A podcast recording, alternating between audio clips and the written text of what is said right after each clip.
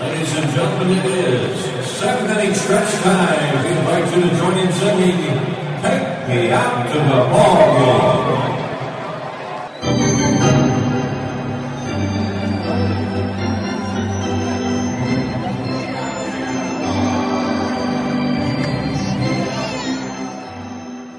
Charlie, here comes the deuce.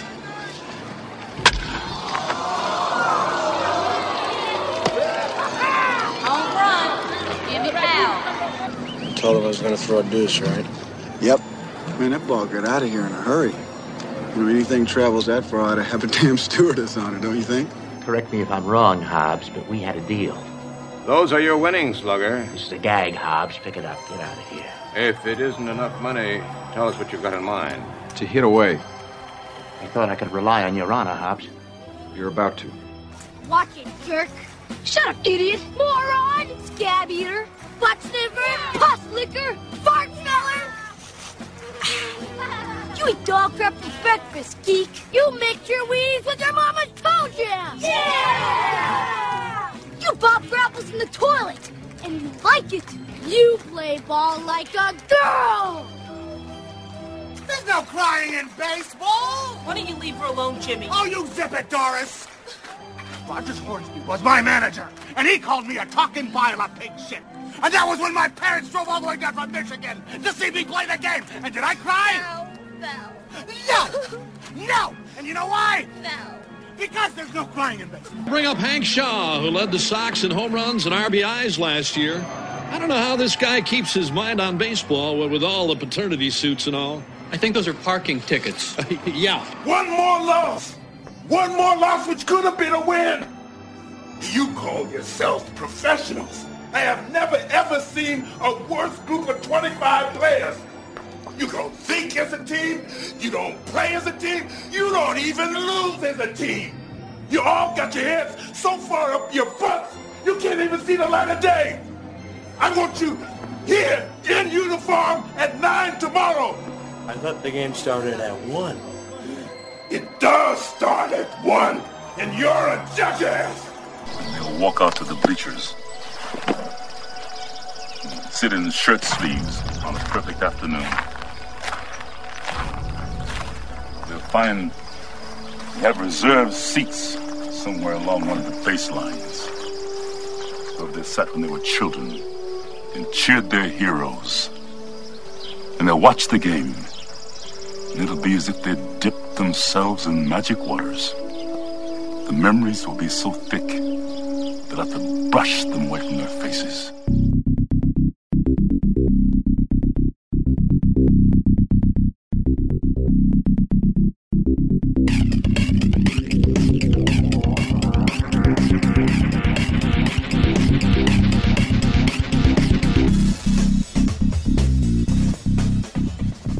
Hey guys, welcome into another bonus episode of Film Tank. My name is Alex Diekman and I'll be your host today. And on this bonus episode, me and Kenny Marcellus Yo. will be discussing baseball themed movies as the Major League Baseball season just got underway here. Take me out to the ball Oh, game. I, I was going to say, are you going to sing the whole song for us or not? If you want it. I'm I'm good. Okay, good. Uh, Because I really don't want to sing. oh well, then you shouldn't have said that. I, maybe I should have made you.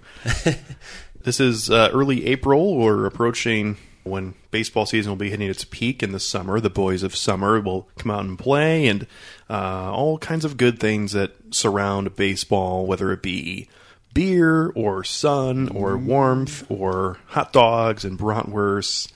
Peanuts. Yeah, peanuts, cracker jacks, Pickles. Yeah, a, a lot of food, a lot of food and drink, and a lot of beverages that uh, surround the baseball sport. But another thing that definitely is involved in baseball is film. And since we are a film podcast, we thought it'd be cool to spend some time discussing different baseball films uh, that have come out over uh, time, I guess. Although most of the ones that we'll be hitting on today came out in the late 1980s and through the 1990s, as that seems like that was a really uh, top time for baseball films in general. Right. Yeah. So let's just jump right in. Um, Kenny, what would be a movie you'd like to start with uh, talking about? I, I don't know if there's really a definitive number one baseball movie, So let's just start talking about one, and we'll kind of jump around a little bit. Um, yeah, I mean, as far as definitive, um, I would have to say my my personal favorite Yeah. would probably be Moneyball. Okay, Just that's a, that's a, see that's a recent where it's telling, Right. talking about how most baseball movies came out in the 80s and 90s, and Moneyball was, I believe, a 2011 Yeah, film. just a couple of years ago, and um, I mean, I just a big big fan of Brad Pitt, Jonah Hill, and it just had a really interesting concept to it, an interesting story. It's based on a on a true story. Mhm. Um, Billy Beane, who owned what was it the, the He's the general manager of the Oakland A's and still is. Right, and and the whole theory behind this movie was it's a, it's kind of a mathematical equation, Mhm. taking a baseball team and, and running it like a math equation, basically, where you're just you're basically going to plug in. You don't necessarily need the the biggest, most expensive players, Mhm. and you just plug in who's going to work, and you stick to a certain format, and you're going to win games. And they they ended up ultimately turning a team around from being weren't they like a last place team at the time? Well, early in the year, because how things actually went down and how it's portrayed in the film, is they were a playoff team the year prior, and they had three major players who left in free agency, including Jason Giambi and Johnny Damon. And when they those three players, and I can't remember the other one right now, he's escaping me. When they left, they were kind of not knowing where to go in terms Right. of players, so they had to find a new way. They were in a rebuilding time. Well, well, it isn't necessarily rebuilding either because they also have a very hard cap on what their organization is allowed to spend. They still do. They spend more now because they've made more playoff runs. Uh, ownership has decided they can spend a little more money, but uh, when it comes to comparing them to the Los Angeles Dodgers or the New York Yankees, they still are a very modestly you know, modestly paid player paying players in their organization. They have a modest payroll. That's the word I was looking for.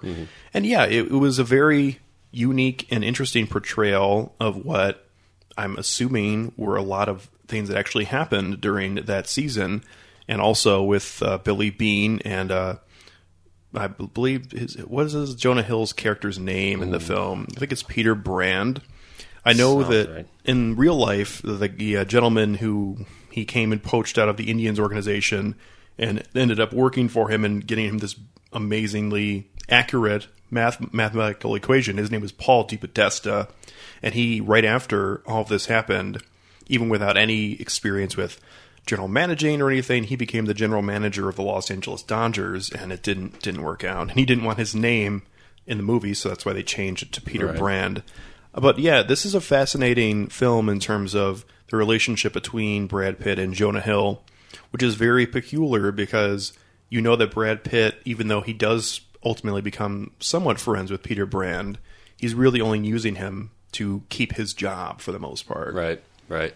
I, I remember watching it at the time that I saw it the first time. It was like midwinter, Mhm. definitely not baseball season, and it just I don't know something about this story, and I ha- and I haven't even really watched it since then, so it's been a couple of years. But I just remember being overwhelmed with that feeling of needing baseball back, Yeah. needing it back now, and um, that's that's kind of why we're doing this show tonight, just because baseball season's firing up, and it's just every year this time of year you get that that itch for baseball back, and uh, yeah, so Well, and there are also great performances other than Brad Pitt and Jonah Hill. There are a couple small side characters who are played by well well known actors and now more well known as uh, Philip Seymour Hoffman played Art Howe, the coach of the team. Obviously, he uh, passed away here uh, a couple years ago, so Right. sad to see him go. But did a very interesting portrayal of the manager and was accurate for the most part. And then also one of the uh, most important players on the A's was played by Chris Pratt, who has become very popular uh, through the Guardians of the Galaxy franchise. So, uh, very interesting film. It's, it's kind of more of a serious tone to it, although there is some playful, fun things, especially with Yeah. Billy Beane's relationship with ownership and other general managers and players.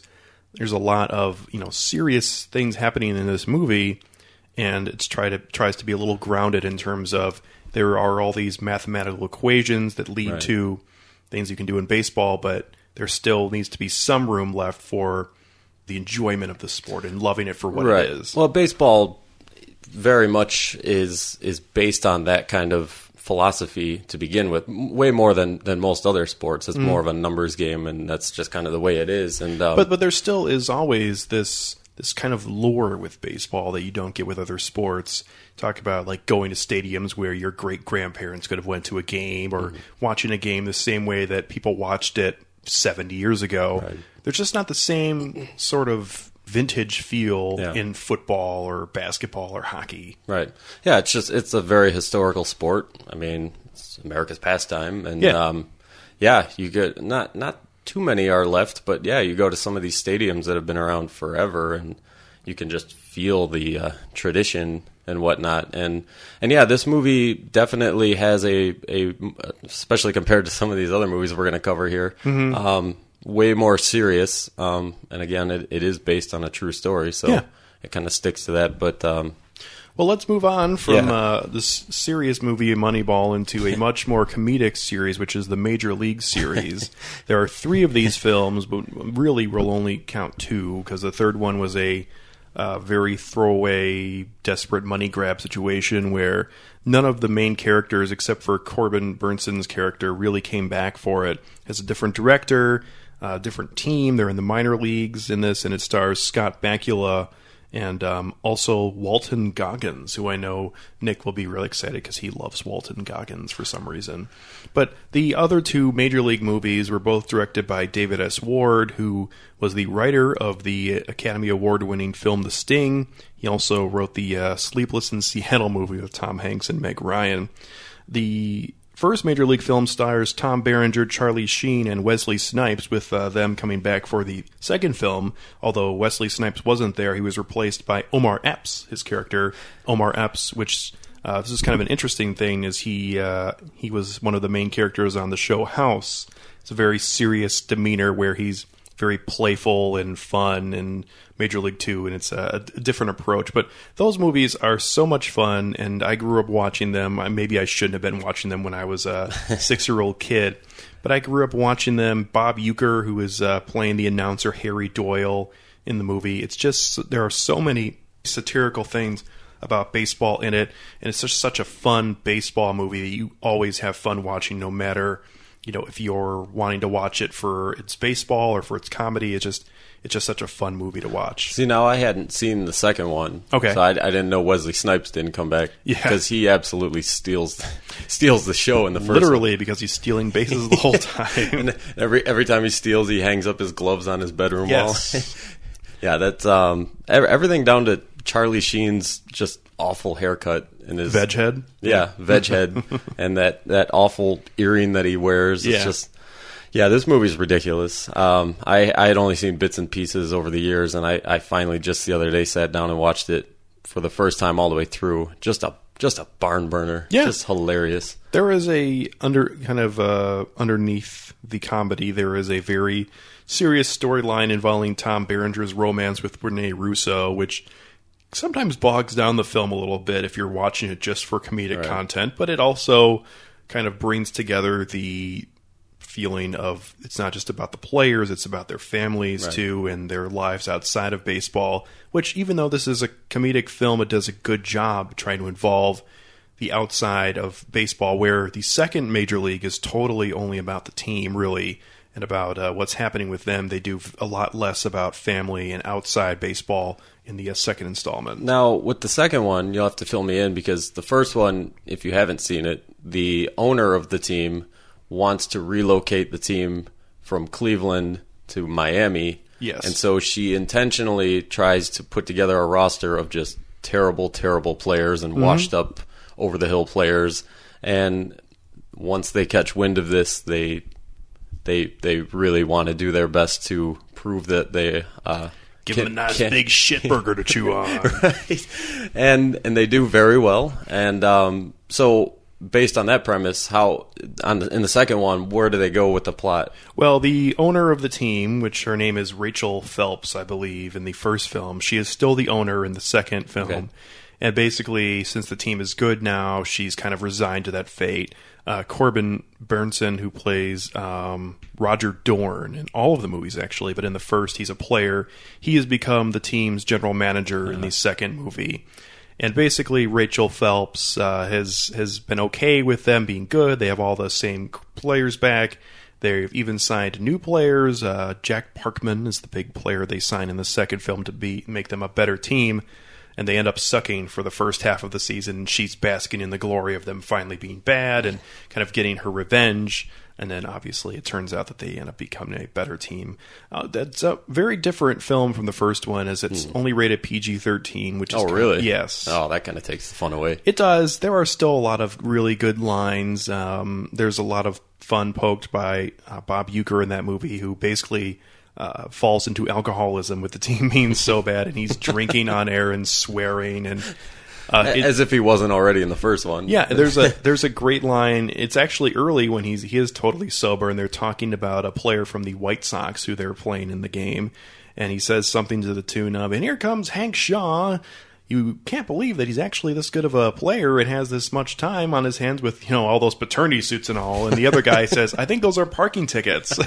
so totally just dragging this guy's name through the mud and That's awesome. yeah, well, he plays such a great satirical announcer, making fun of announcers, which is so easy to do, Right. And even was back in the you know '90s.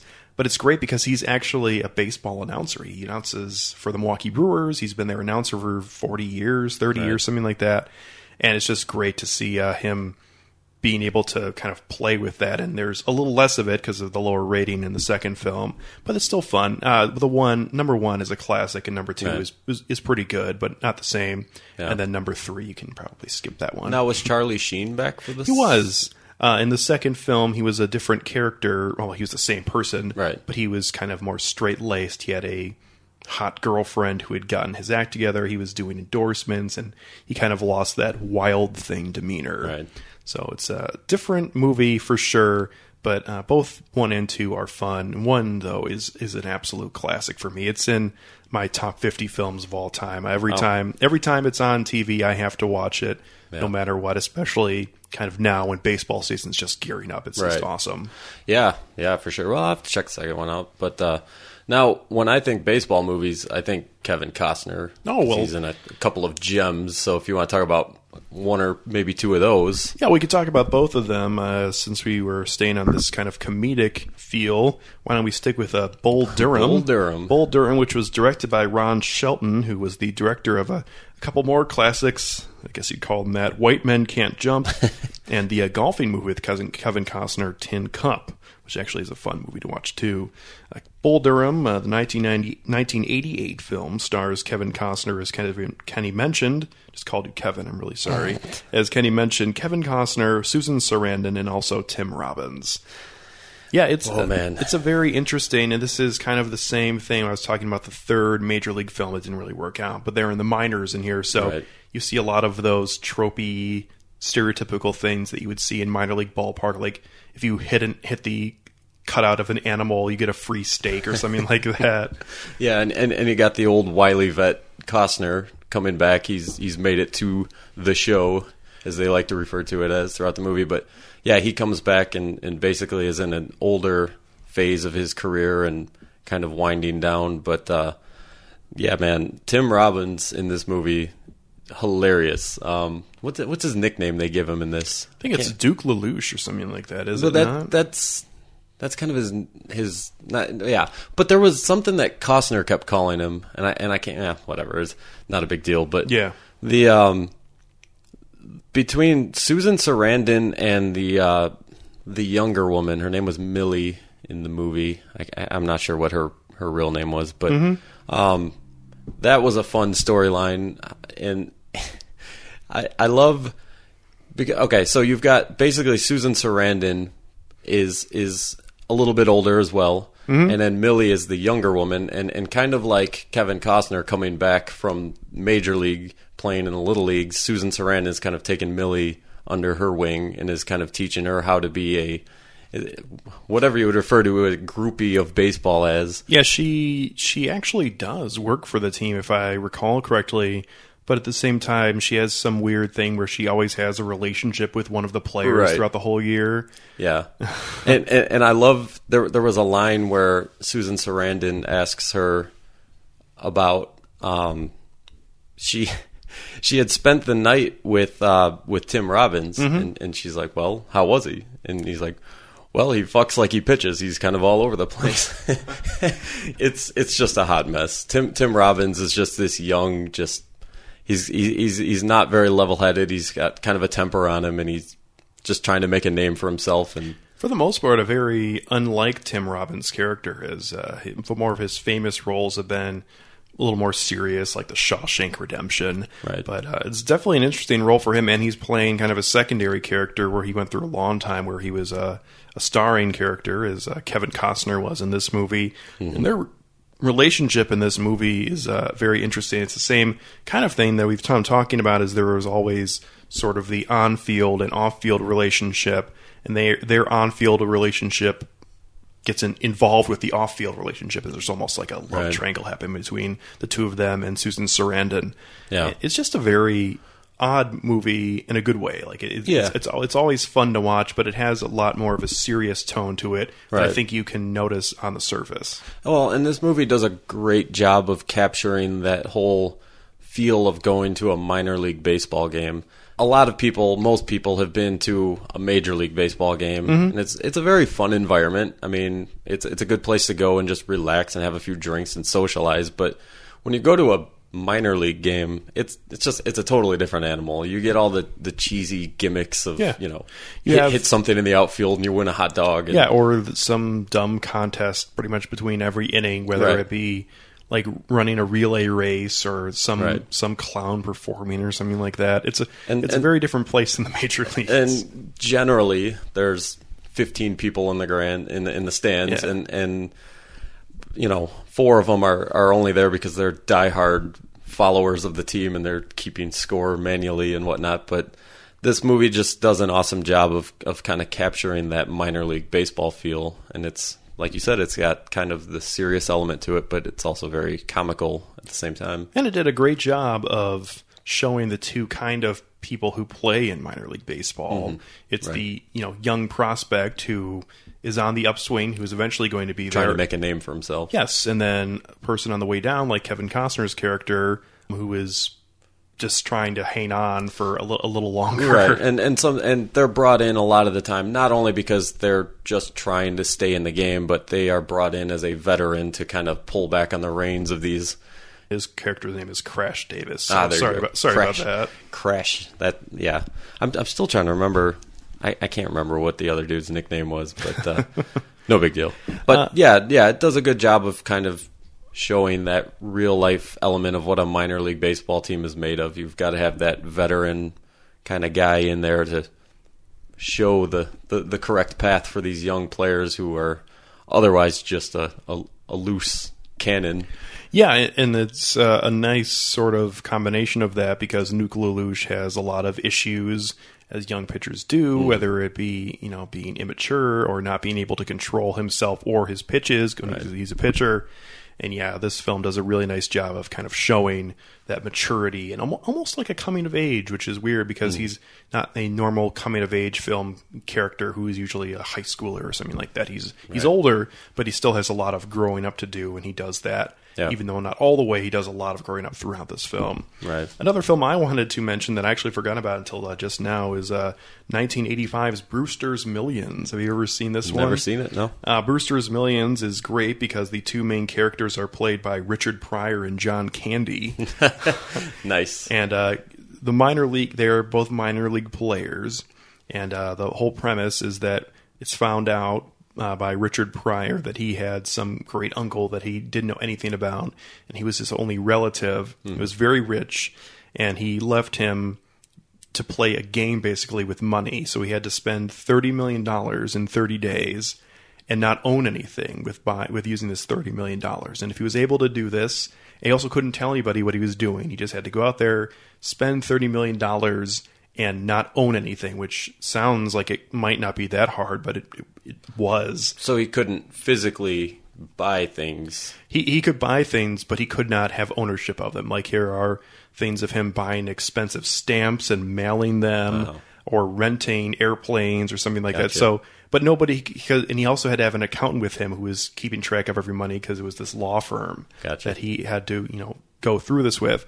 The whole point is that if he spent the money and didn't have any assets and spent all of the money, he would get his actual inheritance, which was three hundred million dollars, which is a lot of money.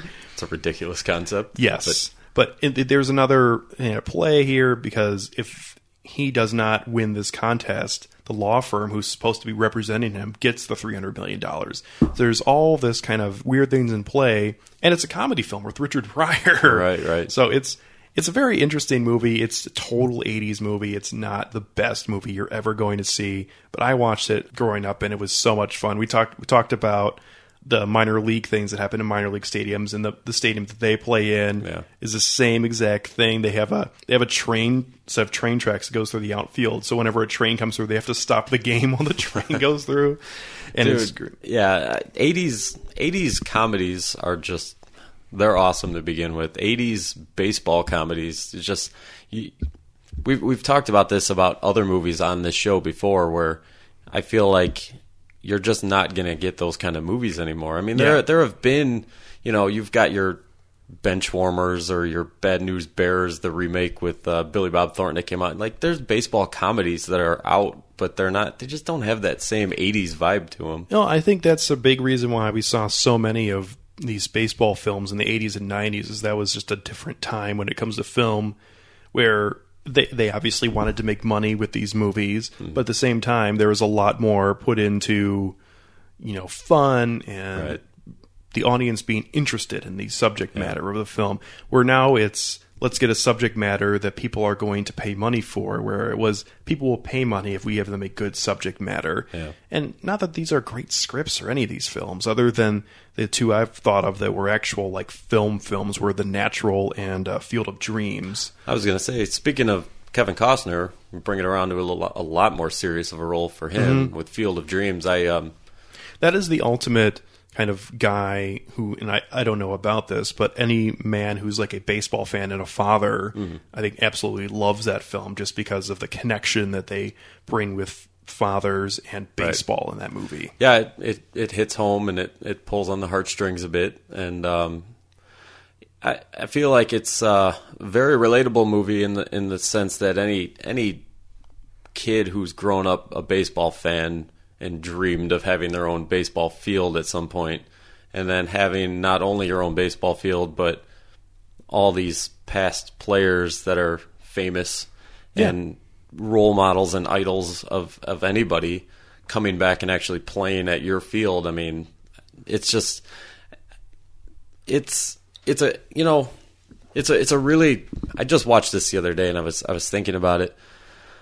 I I'm not so sure that I'm as high on. I know when you ask anybody about their favorite baseball movies, this one always comes up. I, I'm Yeah. not sure that I would put it personally, just because there are moments where, and not to mention his wife fucking drives me crazy. that goddamn woman. She's every time she opens her mouth, she's so over the top about everything, and it's just like, God, just shut up. But Yeah. um, The wife who was uh, played, I believe, by Amy Madigan in that film. Very uh, interesting role for her. Yeah, I mean, this movie, based on the premise alone, you have to let a lot of things go. This would never happen in real life. Uh, but I, I mean, I, I feel like I just too many times during the movie found myself thinking, "Oh, this is kind of ridiculous." But Well, and I think I know I'd catch a lot of heat from a lot of people for saying this kind of stuff. I think I think the film and the subject matter of baseball does a great job because, as we discussed a little bit earlier, how baseball has that kind of lure to it, that Mhm.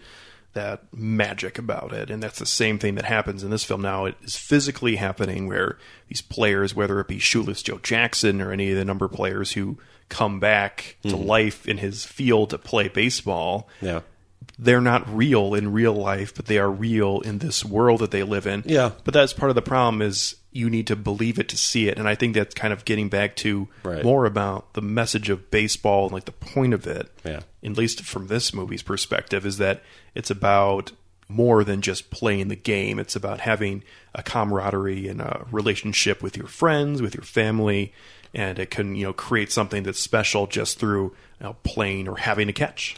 Well, that that segues perfectly into a movie that I, as a child, I absolutely loved. This movie was Angels in the Outfield, Mhm. and that kind of follows along the same thing, where you have this young boy who's played by Joseph Gordon-Levitt, Joseph who was, Gordon-Levitt. who's become a big star now. He's yeah, and he's one of my favorites. Um, but the whole premise of that movie is it was his mother or his father passed away. I believe his mother passed away. Well, I, I think he was in foster care. He was staying in foster care, and he, and his mother was was passed away, and his father didn't want to take care of him. He Yeah. wasn't interested, and, he was he was in a foster home so he's he's this huge baseball fan for the California Angels, not the Los Angeles Angels Right. of Anaheim. Back when we used to call them a normal name. But so so he okay so he has he, he prays that the angels would one day win the world series Yeah. and so what goes on in this movie is these angels literally do come to the games and he is the only one and and isn't it uh what's his name uh glover Uh, yeah, Danny Glover. Danny play- Glover. plays the coach in the movie. I don't remember his name in the movie. so joseph gordon-levitt danny glover they're the only ones that can see these angels And his friend too. I don't remember her friend's name, but there's the three of JP. them. JP, J- there JP you go. there. And I think it starts with them being the only two, and not Danny Glover's character. And he eventually, when he starts to believe, he can. Maybe not though. I don't remember because there was this weird thing of kind of that whole Santa Claus childhood thing where believing in miracles and that kind of thing. Because I don't, I don't think it was that they had to win the world. I thought they had to win the pennant. They had to Yeah. to Yeah. win the American League just for him. There you go. And it was funny because you have Christopher Lloyd playing another goofy character, which honestly, that's what he's best at. When he's playing a serious role, you almost Right. can't take it seriously Yeah. because you imagine him as the you know Doc Brown, Back to the Future, goofy ass character. Well, it, it feeds into that that whole storyline that you have as a kid and a baseball fan that Mhm. you kind of just believe into this supernatural. There's a lot of uh, superstition in baseball Yeah. and things like that, and it, it's it's kind of this underlying thing that happens with baseball and baseball fans, where you just kind of have to believe in something that not necessarily is true or really existing, but that uh, you know, same thing with A- Angels in the outfield and and Field of Dreams. They kind of have that same fantasy feel where you just kind of, I don't know, baseball just ties those together somehow Yeah. so well for people that when you see these movies, you can really just relate to them and how they are feeling. We talked about Moneyball to start this uh, episode off, and how that kind of is getting away from that. That was all about you know the numbers of the game. Right, right. These players will get you this many runs, so play them, and it's getting away from you know the majesty of of what baseball and the, the point of it is for so many people. Even if that's not what it's for for me, like I want to see the game be good. Right. I, I want to see the best players on on my team. But it's for so many years, baseball was about something more than just the game for so many people. I think and it that- still is for some people. I think that's why Moneyball kind of caught me so off guard and was such an appealing movie. It was so outside of the box from anything I had ever thought about baseball that because I always had those feelings as a kid of you know believing in in things and superstition and all that kind of stuff. And I always just took baseball as a very emotional thing. And then when Moneyball came along it was like oh shit there's this whole other way of looking at the sport of baseball that I had never really thought about. So Yeah, the, the the point of that is it's very removed from the majesty of the Mhm. game, which that is the great ending for Moneyball, where a guy who does not hit home runs, uh, Chris Pratt's character hits a game-winning home run for them to win a game, and how that that was even though it was somewhat of a meaningless game because they were just going for a record of games won in a row, it had nothing to do with the playoffs or whatever. But they wanted to win that one game, and him be hitting a home run, even though they weren't expecting many home runs from the year, got them that win. And I think that was that film and, and the book for it that kind of that said and that you know these amazing things can happen. And even though you can count on analytics and uh, theorems and shit like that, that sometimes just magic happens on the field, even though it's not magic. You know what I'm saying? Yeah, Sometimes these things happen that you can't explain in baseball more than any other sport. Well, you get your your big hero moment in the Yeah. in the clutch moment. It's that it's that no name player playing in Game Seven of the World Series who hits the game winning hit or home run or whatever. And they, I mean, they they happen as cliche as they seem in a in a moment like that in Moneyball. Mhm. That kind of shit happens in in baseball in real Yeah, life. That, So- that was a real event that happened. Right. Uh, his character, who was playing, whose name was Scott Hatteberg, hit a home run in that situation, and they won the game. So uh, it was very interesting how that played out. We were talking about Angels in the Outfield. I wanted to mention that it kind of goes forgotten, but there are two very famous uh, actors now who played small roles on the Angels team in that movie. And uh, that was Adrien Brody, who is known for having a huge nose, and for The Pianist, and for The Grand Budapest Hotel, Right. and a handful of other films. And then Matthew McConaughey, who also was on the team in that Wow. movie. Uh, I totally didn't even realize. and if you go back and watch, and you'll be like, is, Yeah. is that is that is he? And yeah, it is. It's kind of like I was I was just taking a quick look over that movie the other day, and I had totally forgotten that Joseph Gordon-Levitt was like the main character, Yeah. and now he's I- Huge. This movie was an afterthought to me uh, after so many years, and I had totally forgotten he was even in it. So Well, and you have so many other people who aren't necessarily huge, but like Tony, Tony, Tony Danza, Danza. Christopher Lloyd, Danny Right. Glover. These Danny are people Glover. that you would know going into seeing it, Right. and uh, they do a great job. And there are some other films that we need to hit on here, so let's uh, move on a little bit. A couple that I'll just mention. We don't need to talk too much about them. Um, is The Babe, which starred John Goodman. Not that it's a great film or a biopic because it's kind of silly and campy, but it's John Goodman playing Babe Ruth. So didn't see that one either. Oh yeah, well, it was a very small movie and it came out, and it's it's not a great movie. But for me, I have a hard time not loving it because I watched it so many times as a kid. Another film that was exactly like that, which is much more of a serious film, is uh, the 1984 film The Natural, which stars Robert Redford. Didn't see that one either. It's uh, directed by Barry Levinson, who directed a couple uh, very well known films in Good Morning Vietnam and Rain Man. And he directed this uh, story, which stars Robert Redford, Robert Duvall, and Glenn Close.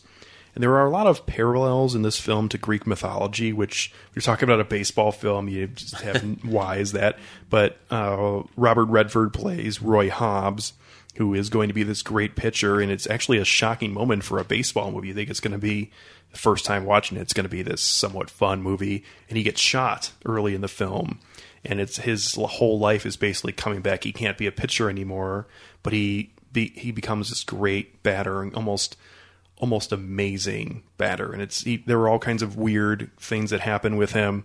And the the best thing I'll always remember from this is that early the first scene of the movie is a, a tree getting struck by lightning, and he carves a bat out of the wood from this tree. And it's supposed to be like magical. He names the he, na- he names the bat. He etches the name of the bat into it, and the bat's name is Wonder Boy. oh yeah, it's, Oh, boy. it's it's it's kind of cheesy, and it's it takes itself way too seriously at times. But again, as I was growing up, very uh, fun to watch, and that also where uh, one of the best lines in any baseball movie comes from, where they are talking with a psychologist because the team throughout the season ends up going into a losing streak, Mhm. and the psychologist comes in and just keeps uttering the line uh, over and over again, saying that losing is a, a disease, and it's it's just so it's just so funny and '80s bad, and it's it's not Yeah. it's not like a funny movie. There has some funny moments. Right. Uh, another movie that is uh, talks about things that actually happened, even though it wasn't based on real characters. It's more of like a Titanic feel, where it's giving you a true story, but has fictional characters. Is the uh, the League of Their Own or A League of Their Own? Man, yeah. Again, haven't seen this one. I'm, I'm gonna have to start. You've never seen a League No, of Their Own? I, you know what Oh, I'm gonna have man. to do is I'm gonna have to make a list from this show and watch all these movies, and then next next baseball season we can Well, talk although about them again. Geena Davis plays the main character in that film, and it's about the uh, year that uh, men were playing professional baseball and they got called to war, so they were Mhm. not playing. Right. There was no pastime for the people who were still here, not fighting, and they decided to keep money coming in that they would have this women's baseball league. And since we're in Illinois, uh, the women's baseball league had a lot of Midwest history. A lot of the teams were from somewhat smaller but major towns, like the team that Geena Davis plays for is the Rockford Peaches. Right. There's a team from Beloit and uh, that kind of thing. But the absolute scene stealer for this whole film is their coach, which is played by Tom Hanks, and it's just he's hilarious because he's a horrible ex-player alcoholic, and he is just he is just eating up every chance he gets in this movie. He's drunk almost the entire movie. He's the biggest chauvinist asshole the whole time. I feel like great. most good baseball movies, there's always at least one good drunk Yeah. somewhere somewhere throughout the movie. Yeah, well, you have um, in Major League Two, there is uh, a kind of asshole loving fan who is a total jackwagon who is played by Randy Quaid, which he- he's perfect for that. yeah, that's uh sounds about right. And Yeah. that that's I mean that's one of the other things that like that's relatable in a baseball film because half the fun of going to a baseball game is the heckling and Mhm. just harassing the shit out of the players because they're they're right there. You can t- Yeah. literally say whatever you want to them and they're gonna hear it. Well, and unlike other sports or hockey where they have helmets, they're skating around, they're going back and forth. Football, same thing. Basketball, loud stadium, lot going on. Enclosed environment. Baseball is so quiet. Right. I was telling you the story about when I went to a minor or a, a spring training game, Right. And a uh, outfielder from the uh, then Atlanta Braves, who was uh, for many years on other teams.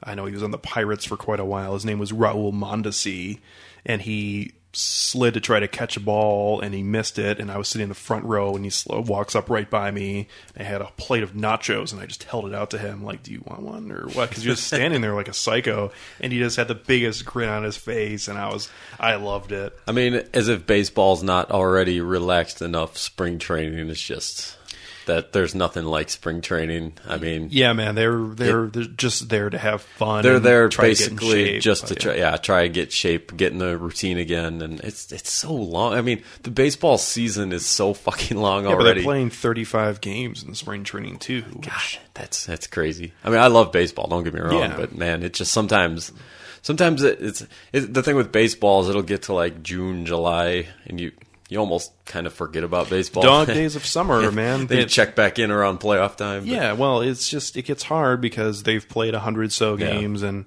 the players are kind of getting tired of Right. playing every day, and the fans. Again, it's that weird time in the season too, and that happens in every other sport except for the NFL. Yeah. you get get to a point in both hockey and basketball season where. Okay, the you know we've seen what the team's probably going to be. Can we get to the last five games Yeah. of the season and the Right. playoffs now?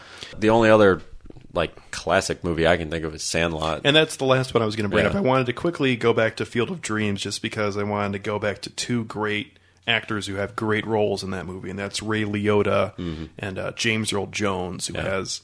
I, I every time I don't know why like I always should be able to I shouldn't be able to separate them. Every time I hear James Earl Jones, I hear him and not Darth Vader, which I feel like a lot of people, whenever they hear him talk, that's the first thing that they hear. But he is just such a great character Right. in that movie. That whole thing of kind of giving up on the hope of life, and he's given up on dreams. He's given up on his passion. That, Yeah. as a writer and- because he doesn't have any more passion. It's Right. all about kind of talking about Moneyball. It's all Right. about you know money and how much you can make and how good you are. And and he's given up on it. And he gets this sort of breath of fresh air Right. with seeing these players who aren't really there and watching them play. And he he has a monologue at the end of the film. On the uh, baseball field, which is one of the best uh, in Mm-hmm. not I wouldn't say any movie, but in terms of you're talking about just a great monologue discussing uh, the importance of baseball in American culture, and with his voice, just a beautiful scene. And Ray Liotta, good good call on him. He's such a that dude's such a badass in every role he plays. But Mhm. yeah, he plays shoeless Joe Jackson. Yeah. and, and just just just pun intended, knocked it out of the park. I mean, Yeah. just awesome in that movie. Yeah, he was, and, and it's he- normally not something he generally goes for. He's normally like a like a hard ass kind of badass kind of guy in a lot of his movies. But Yeah, and it's, um, he really peaked at Goodfellas, as he's Yeah. had a lot of kind of he's he's made his way back, but he had a had a little bit of a struggle there Yeah. for a while, and he's had some good minor roles. Like he was in Killing Them Softly a couple years ago and had a nice little role in Right. that. But he's uh, become kind of a small actor in a small movie type thing. But he's uh, he's great as Shoeless Joe. And speaking of James Earl Jones, you brought up The Sandlot. He's also in that movie Right. and uh, he plays a great character in that too. And that's that. I feel like that movie is is a great movie for us to end on Yeah. today, talking about because that is such a like child believing in Right. not necessarily in, in magic in baseball, but believing in playing the game and just having fun. Well, Sandlot to me always kind of brings back. It's a very reminiscent feeling of, of when you're a kid, and and I always used to love nothing more than the end of the school year, knowing summer break was coming up. I lived in a neighborhood where there were plenty of us kids who were more than willing to go out and play baseball in somebody's backyard, and it's just the the whole storyline of you know they hit the baseball over the fence and the neighbor's got that dog that's going to just eat them if they go to get well, it back. The, the baseball is signed by Babe Ruth, Right, which is right. I mean, that's one of those sort of uh, things where that's just worth so much money Yeah. and it has so much more of a important meaning to the person who had it, which was uh, Denis Leary's character, Right. the uh, main character's stepfather. that uh, he, you know, just was oh, he Yeah. didn't even know he didn't even know who it was. It was that was the other great thing is like, he just signed by some woman named Baby Ruth. Yeah, and and what kid who grew up playing baseball in the neighborhood or on a team or anything? I mean, what kid can't relate to this movie? I mean, especially since there are all the other characters who are total stereotypes of what different kids are. Right. But they are just so great and this is such a a fun movie and there it goes through so many things that happen during baseball whether it's Mhm. the 4th of July, Right.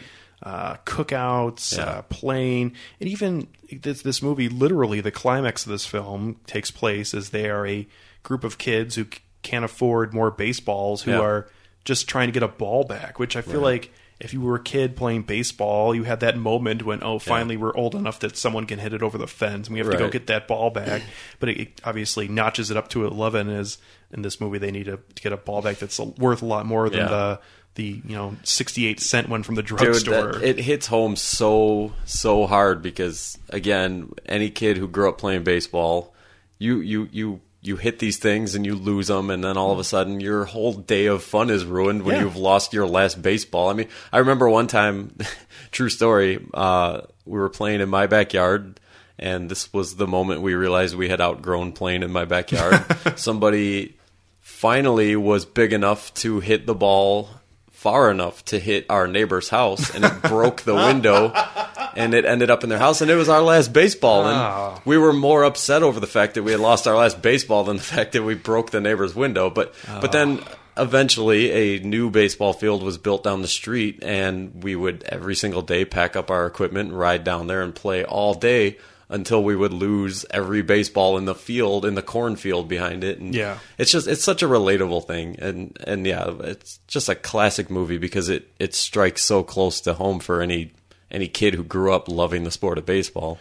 Well, and even some of the characters in the film, whether it be uh, Karen Allen's uh, motherly character, Denis Leary is the stepfather, and then uh, the uh, the girl who is the girl that's the guys are goggling or googling their eyes at as they see her at the uh, pool, and you just think that's Yeah. the same thing where they're Right. they're trying to like flex their muscles and everything.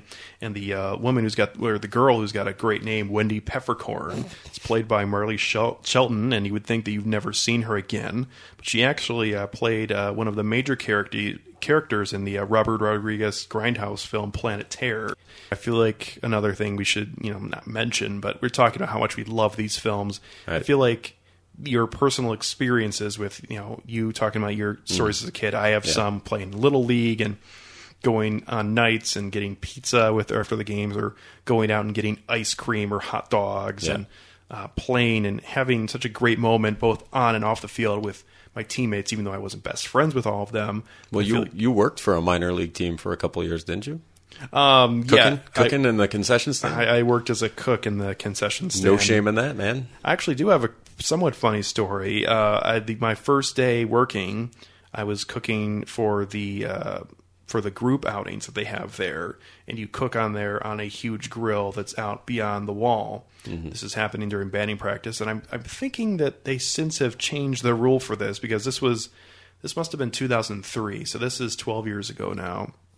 And we're cooking out there and it's during batting practice and my first question is like so what happens if someone hits a home run out here? Because we're behind the wall and we're, we're paying attention to what we're doing and so a ball could hit us he's like oh man that's never going to happen don't worry about that four baseballs came right at us including one of them landing in the grill and knocking 12 pork chops off of it and I just remember those guys being like, "Man, this is so unusual." I'm like, "You don't work back here, do you? This happens every day. They are going to get someone killed back here because it would be different if you could see if there was like not a wall there and you could see it and like, oh, here comes another ball, duck out of the way. But you can't. You're just Right. sitting there un- unsuspectingly flipping these pork chops and bratwursts, and then all of a sudden.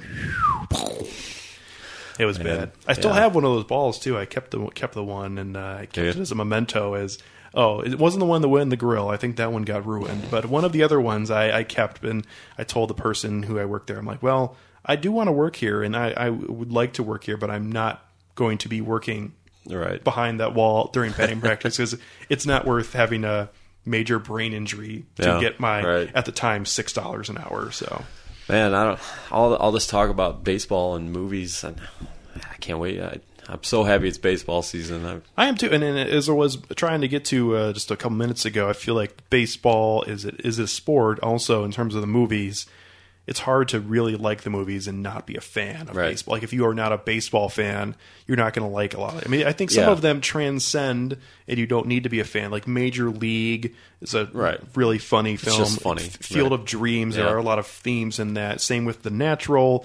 Uh, even Angels in the Outfield. We've discussed how Yeah. there are is a lot more to that film than just the you know kids liking baseball. That's a family thing. Yeah. Yeah. It's a, yeah, it's it, you know baseball like everything isn't for everybody, and if Mhm. you're not into baseball, you're just not gonna feel these movies the way baseball fans feel them because a lot of them do hit hard, hit close to home, and they're very relatable, and it's a very reminiscent, you know, remembering of how you used to feel as a kid watching baseball.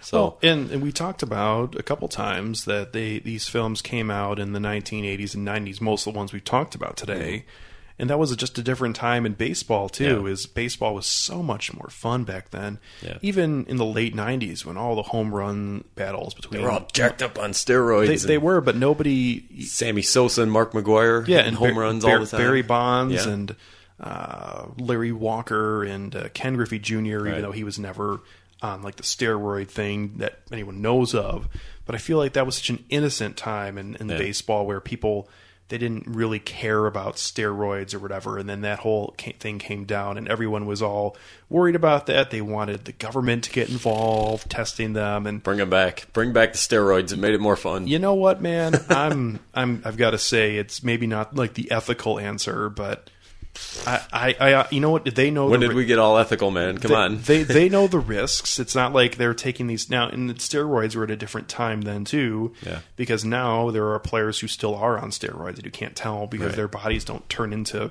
you know Barry Bonds Right. turning into the Hulk with his. Dude, their fucking forearms are the size of my leg. Yeah. I mean, come on. But his head grew. That, that was the Right. biggest thing. Was his head His grew neck. like his head grew like six hat sizes over a year, and they're like, um, I don't know about that, Barry. They're out there looking like the Rock. Yes. Now he steroids. What are you talking about? I think it's funny because he's on steroids, and I don't think he's actually ever denied it. I don't think he's ever went, "Yeah, the Rock's too good for that stuff." well, no. that's the point. Like he, he won't deny it. It's very clear. But some of these baseball players were starting to look like that, and well, and a lot of them sort of have.